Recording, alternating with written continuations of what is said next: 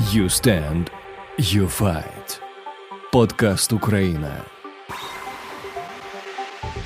з Мілою Єремеєвою про життя і виживання в Україні.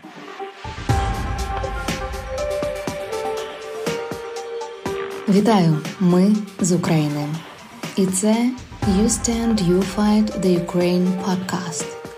Увесь світ бачить, як український народ бореться з російською агресією. Мільйони українців стали вимушеними переселенцями. Багато хто з них вже втратив свої домівки і головне мирне життя. А численність жертв війни з кожним днем зростає. Але нас не зламати. Ми продовжуємо тримати стрій. І світ повинен чути правду. Тому я говорю з очевидцями війни, ті, хто врятувалися і на власні очі побачили трагедію українського народу. Сьогодні це Лена, вона арт-оглядач. З Леною ми вже давно знайомі, працювали разом на радіо. Їй 35 років. Лена вже давно живе у Бучі і зустріла війну там, у Київській області. Вона була в окупації і навіть безпосередньо зустрілася з ворогом віч на віч.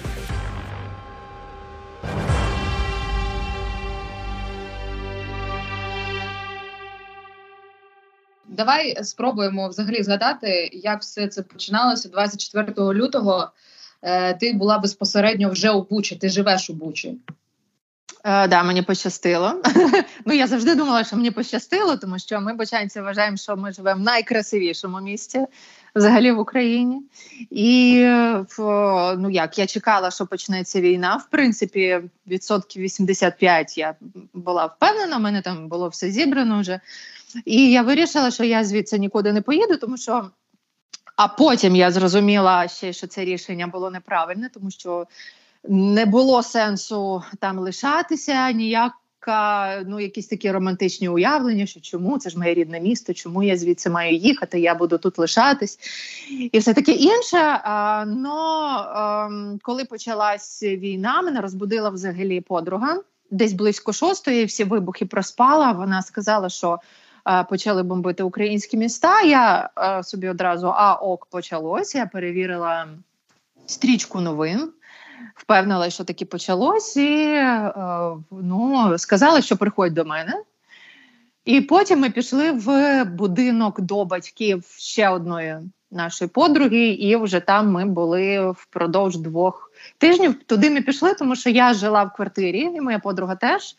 Е, там було не дуже комфортно в сенсі тому, що підвалу не було нормального, а в приватному будинку був хороший підвал. Що відбувалося далі? Е, наскільки ми бачили, наскільки ми розуміли, все це було е, всі події відбувалися дуже оперативно. Ми навіть не встигали уявляти, що так можливо ще і в Бучі, Ірпіні та Гостомелі в Київській області.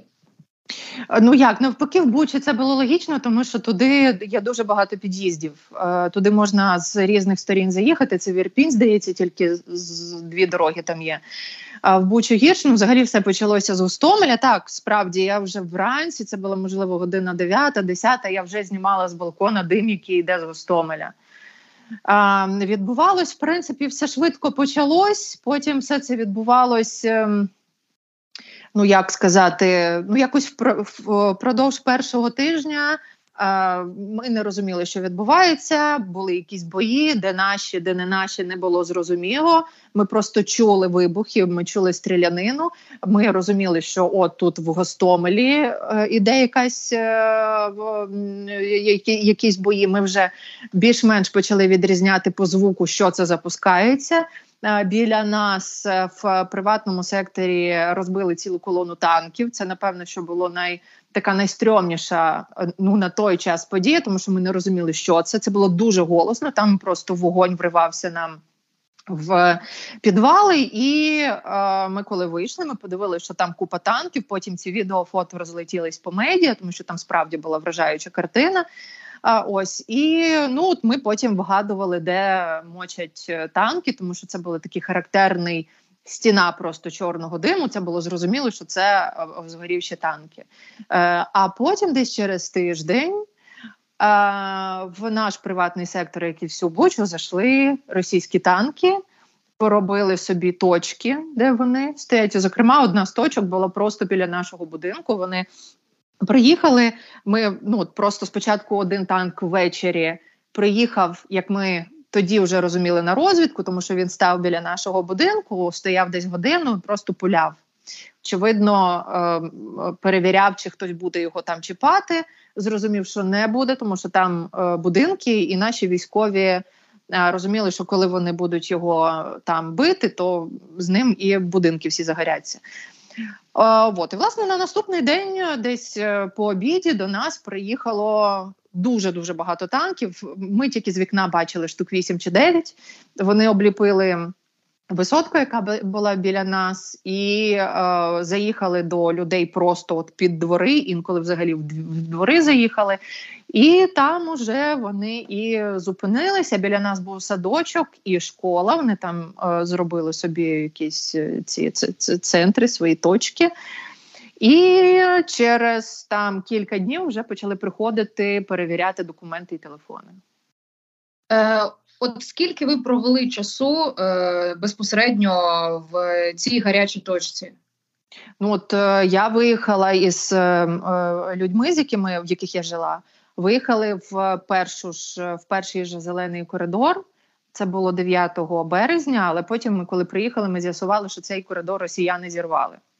Ми просто їхали колоною машин. Можна було виїхати машинами.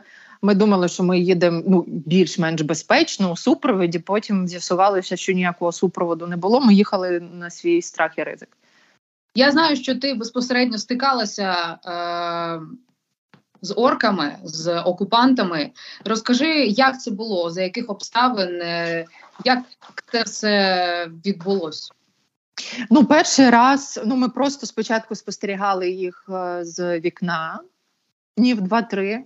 Ну і ми розуміли, що вони прийдуть перевіряти е, там документи, телефони. Я мусила повитирати все відео, яке я знімала. Найбільша моя проблема була в Фейсбуку, тому що я там постила ну, по перше, відео із я знімала. Відео е, із цими розбомбленими танками, і з такими іронічними коментарями. Це відео потім побрали багато е, різних видань. От я зрозуміла, якщо вони зайдуть на мій Фейсбук, то ну в принципі, як мінімум, розстріл мені гарантований там. А, Ось і тому я слава Богу, мені подруга заблокувала Фейсбук, тому що доступу до інтернету вже не було. А, можна було послати смс-ку. Це фактично єдине, що можна було зробити, і то вона дуже довго доходила. Вони прийшли у супровіді одного нашого сусіда. Двоє, ну таких, як от було стереотипово, нам показували якісь строковики. Одному було 24, він сам сказав, а інший був старший. Він вже такий був чорний. Вони багато були чорні від танків. А, От і вони попросили паспорт, віддали, попросили телефон. Телефон сказали, що вони розіб'ють тому що сказали, що зв'язок ловить. Я їх ледве переконала, що зв'язок там не ловить, хоча там є одна якась позначка, але не ловить. Там я попросила його подзвонити. Він зрозумів, що не ловить, і віддав мені. Ну він перевірив, особливо їх цікавив Телеграм. Галерея цікавила, ну там вже я все повидаляла. Ну, хоча на теле в телеграмі була підписана на там збройні сили, на всі ці телеграм-канали. Потім ми пішли перевіряти е, е, підвал. Вони шукали, очевидно, там чоловіків, якихось е, я не знаю. І потім я здивувалася абсолютно, що ну, один мовчав, а другий почав дуже відверто мені щось розповідати про те, що він. Як він сказав, що мені ця війна нахуй не треба. Е, Я запитала, то що що ж за причина у вас така, щоб приїхати на війну, яка вам нахуй не треба. А він сказав, що це значить, винуваті Путін і Зеленський, ем, е, що це все політика, і що Зеленський привіз ядерні боєголовки, збирається ними полять по Росії, і от вони мусять приїхати і захищати. Росію. І я мене дуже здивувало, що вони так доброзичливо з нами спілкувались. Тому що я зовсім не цього очікувала. Вони навіть почали говорити там що сховайтесь у підвал, зараз можуть стріляти. А потім я зрозуміла, що вони трішки спочатку не розчехлились, тому що вони думали, що ми їм раді.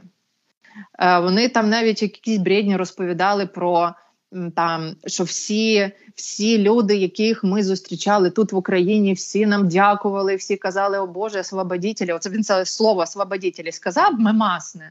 Я ну я не думала, що вони його ем, говорять. Я думала, що це мем. Ні, вони справді от ротом казали освободітелі слово, і навіть сказав е, мені цей е, чувачок, що бабушка якась стала на коліна перед ним і сказала: Спасибо вам, мальчики, що ви прийшли е, і наконець-то нас освободіть.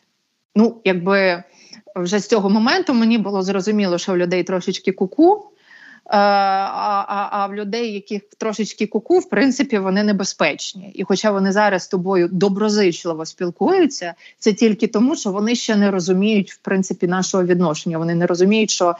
Ем, ну скажімо так, е, їхня пропаганда телевізійна і там все інше, вони вона як говорить, що є, значить, більшості українців це там нацисти, украбендерівці, вони хочуть смерті росіянам. Них цю ненависть ростили багато років. Вони там нас ненавидять, але є і типу нормальні українці, які хочуть бути разом з Росією. І от вони зайшли і думали, що ну от, от якби переважна більшість це люди, які хочуть бути з Росією, і вони і от ми, наче, задоволені, що ці а, військові прийшли. Вони навіть нас заспокоювали, е, що мов посидіть ще днів два дома, нікуди не виходьте, посидіть в підвали. Зараз ми все зачистимо, і ви наконець-то будете освобождені. І, звичайно, з е, плином часу вони ну просто вже бачили, що до них ставлення зовсім не таке, як вони очікували.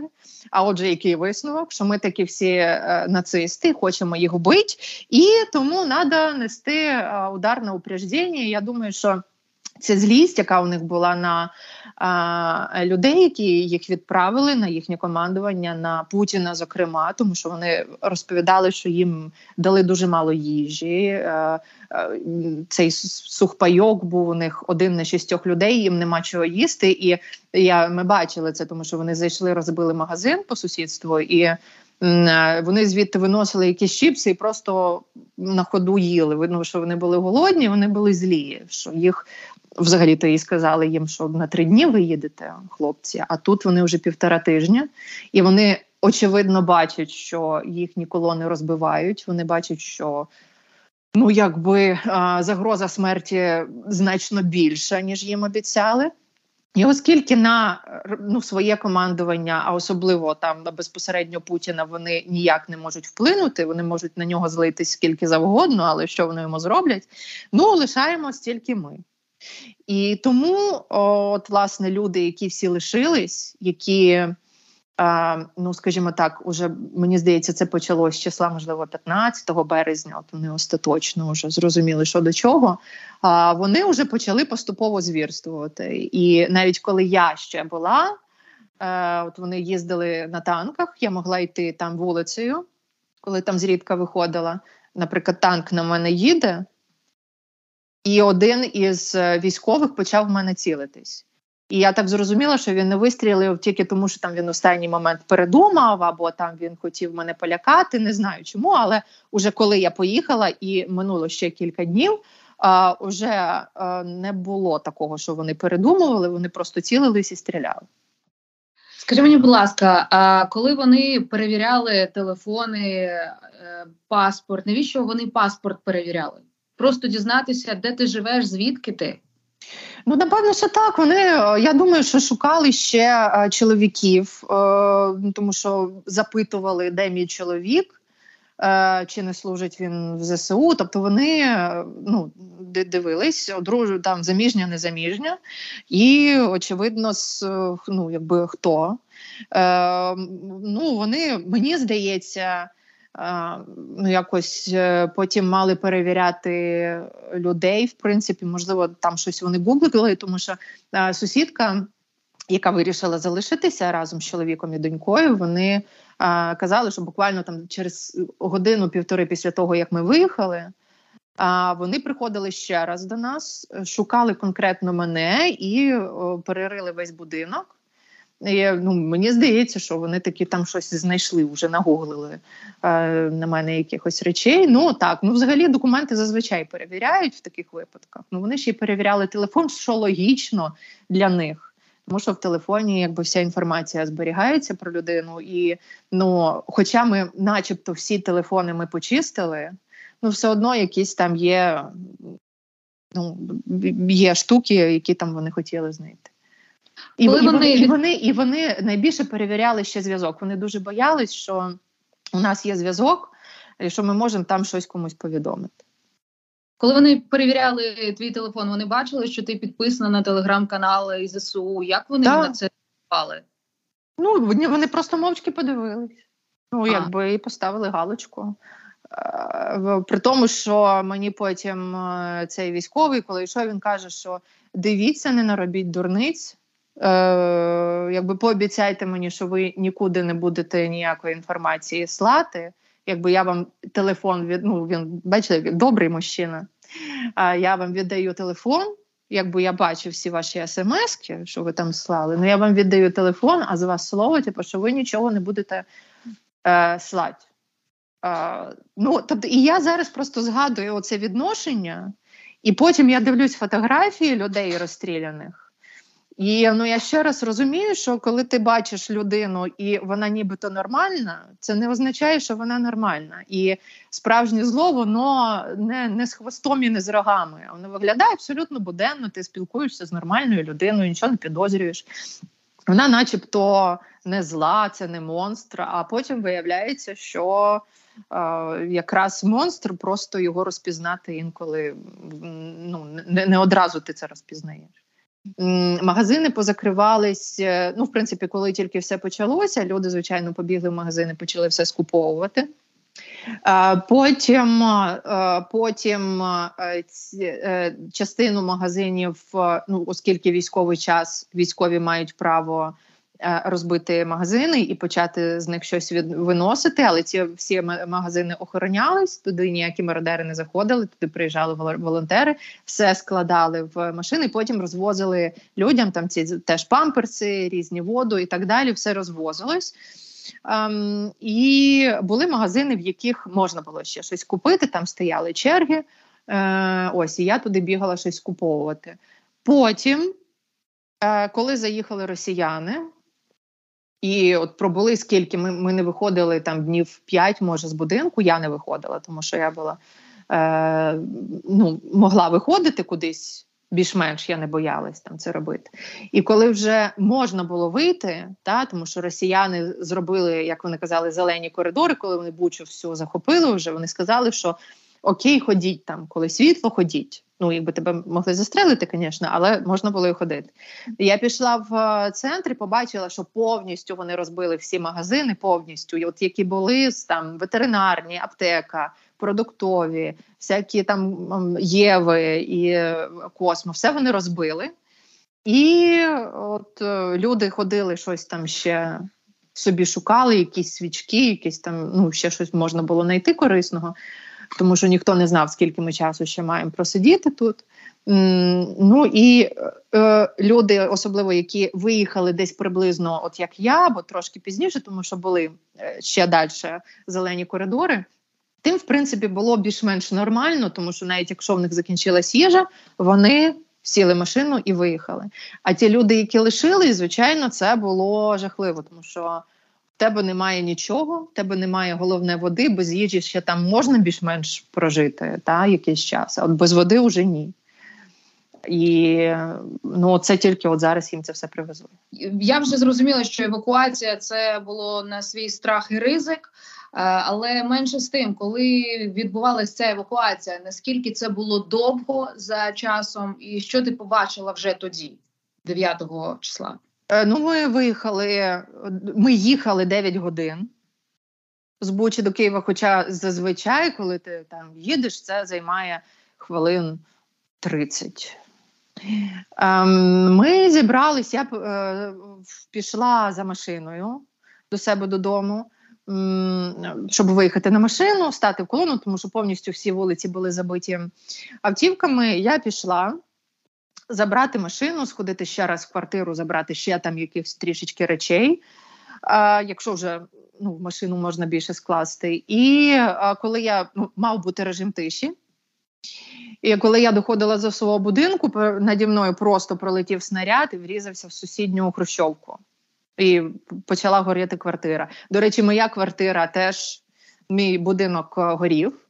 Туди потрапило, ну здається, що найменше два снаряди в місто, як і в сусідній. Все почало горіти, і е, не могла приїхати пожежна, тому що бої були там. І ну от все зараз. Плюс ще там зараз дотонували кілька мін.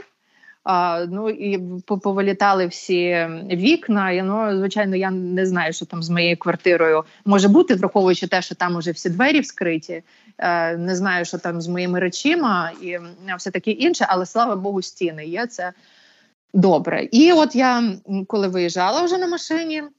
Під цими пострілами я мала приїхати ще один блокпост росіян. Вони там були на сусідній вулиці. Вони зробили обшук. Ще раз запитали в мене, де мій чоловік і чи не служить він в ЗСУ. І я стала в колону. Ми постояли години дві а, і а, рушили. Там було просто дофігіща машин. Просто ми їхали. Було таке враження, що голова колони вже під Києвом, а хвіст ще з Бучі виїздить. А, От і от ми їхали, їхали. Ми побачили дуже багато розстріляних машин, тому що ну одразу нам казали, що і російські військові, і наші військові а, про те, що їхати на машинах небезпечно. Казали, що не їдьте на машинах в жодному випадку. Це рухомий об'єкт. Росіяни самі казали, ми будемо стріляти. Е, ба більше вони сказали на велосипедах не їздять, ми будемо стріляти. Тобто е, там їде дитина на велосипеді, вони стріляють. Тобто, це вже навіть не від злості, це було на цих перших етапах. У них був наказ: їде хтось на велику, стріляємо, їде на машині, там напис діти чи не діти, їм пофіг. Вони е, ці машини розстрілюють. І ми справді бачили багато машин, де було величезними буквами написано діти. Діти, да, російською, щоб вже їм було понятно, все одно повністю розстріляні машини. Їх було дуже багато. Розстріляна була машина гуманітарної допомоги. Там всяка картопля валялась навколо неї. Там була машина з червоним хрестом, бусік, і він теж був розстріляний. Хоча ну в Бучанці вже майже не було їжі ніякої. Везли гуманітарку і розстріляли. І от ми їхали, їхали через кілька блокпостів. Було багато різних історій. Комусь більше повезло, комусь менше повезло. Ем, кому у когось там більше робили обшук, когось менше, але ми їхали 9 годин. І ну от власне ми приїхали, переночували і потім поїхали далі. Як е, багато твоїх сусідів е, евакуювалися одразу? Ну що ти бачила, які е, поїхали відразу з Бучі, змогли поїхати, і хто залишився ще після того, як ти вже змогла виїхати з Бучі? Залишились сусіди. Ну в тому приватному будинку, де я жила. Сусіди ну і сусідній будинок. Там сім'я вирішила залишитись. Це була жінка, чоловік і е, донька підліток. Е, вони сказали, що ну, в принципі, вони вроді нормальні мужики, ці військові, вони нам нічого не зроблять. Ми будемо жити тут. Тому що ми не хочемо нікуди їхати, кому ми там треба. Ми будемо жити в своїй квартирі. Е, Сусідка ця подзвонила а у той день, коли росіяни відходили, її чоловіка застрелили.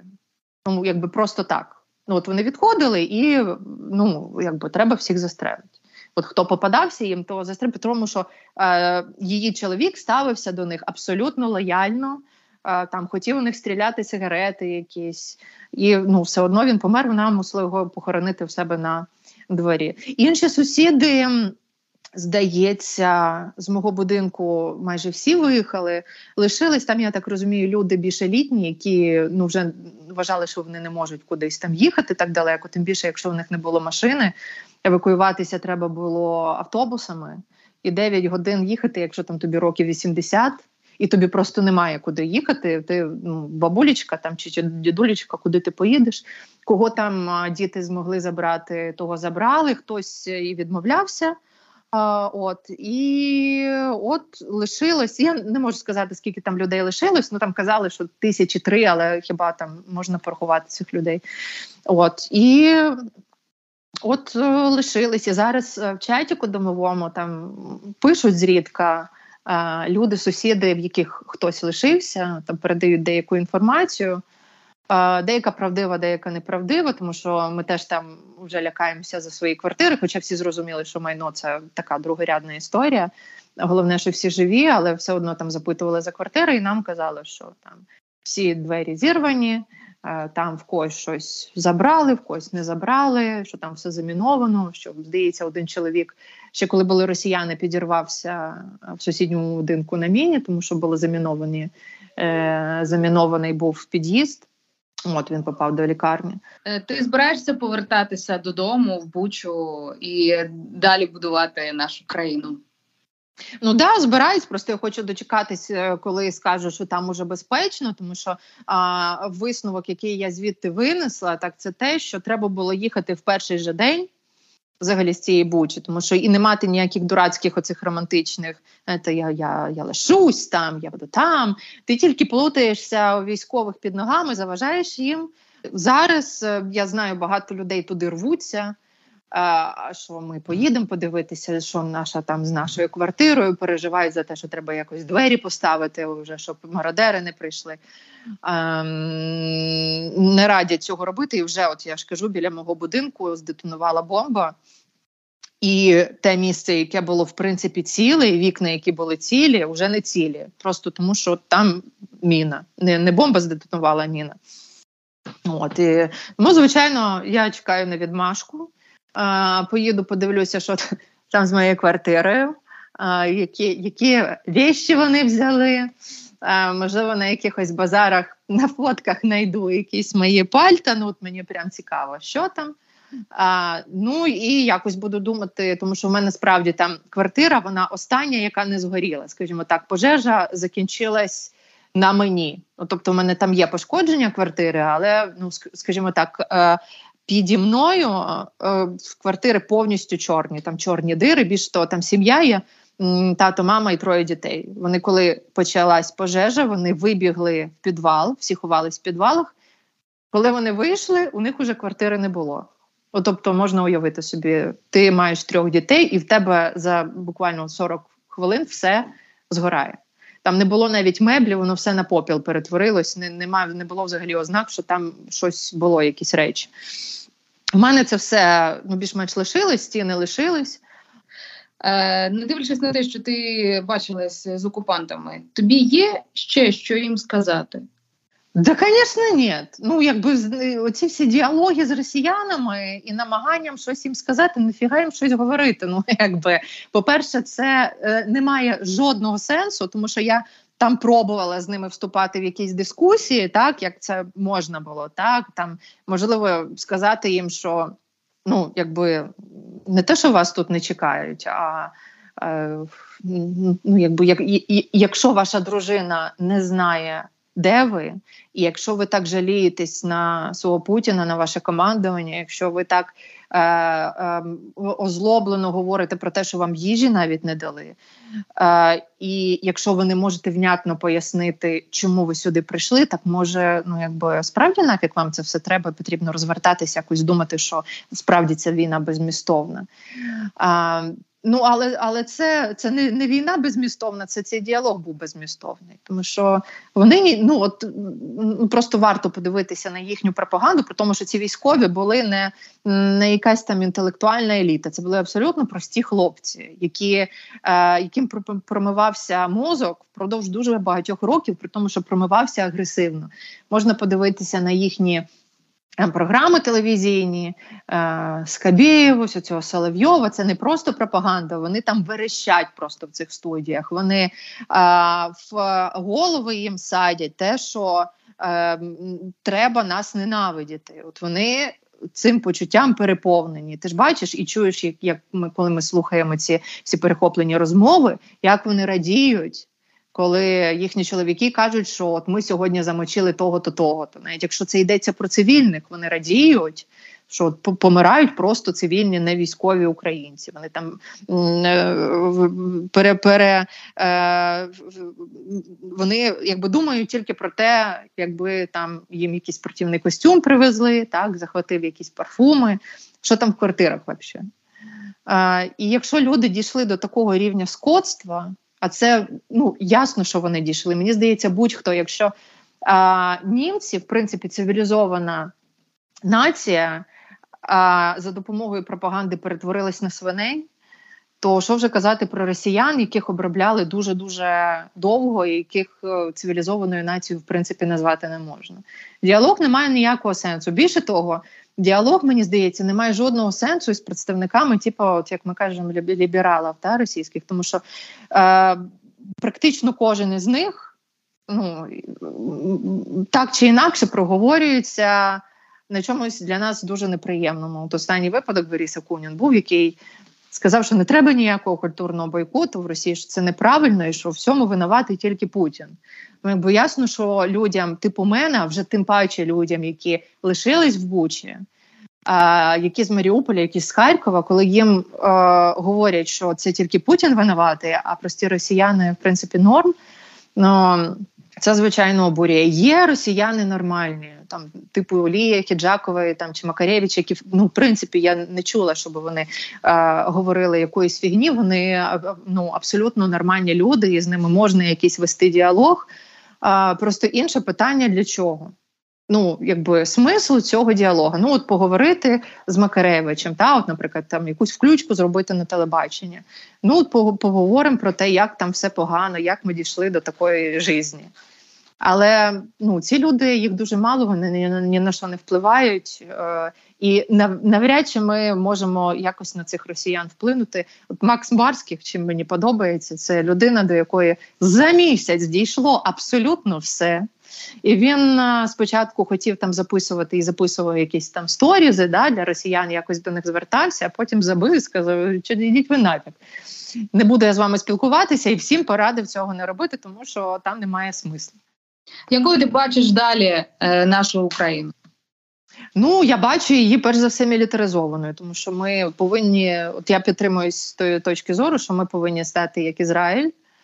Е, тому що в нас цей сусід е, назавжди, на жаль. Ем, тут багато людей мріють про те, щоб Росія розпалась на багато країн. Це була б ідеальна звичайна ситуація. Е, от, Але я не знаю наскільки вона ймовірна.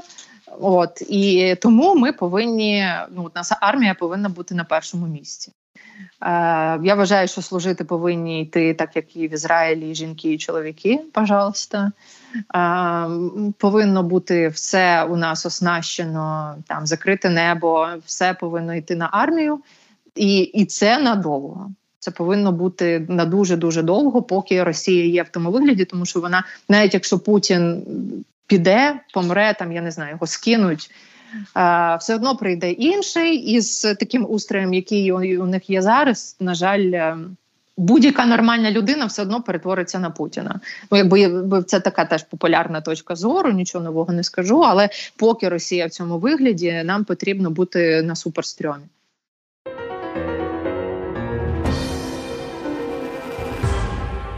Зараз Лена вже повернулася до Бучі, і сліди мародерства в її квартирі видно неозброєним оком. Але вона не падає духом і вже почала відновлювати життя і житло після окупації російськими військами. Котрий раз можна переконатися, наскільки ми, українці, сильний народ, і обов'язково перемога буде за нами. З вами була Міла Єремєєва. Чекаю кожного у своєму інстаграм-аккаунті Міла.Єремєєва. Також обов'язково ставте лайк цьому важливому подкасту і розповідайте друзям, щоб якомога більше людей дізналося справжню правду про війну в Україні. Це був You Stand, You Fight, The Ukraine Podcast. Дякую, що були з нами. Почуємось вже незабаром. Попереду ще більше правди від українців, які на власні очі побачили війну. Слава Україні!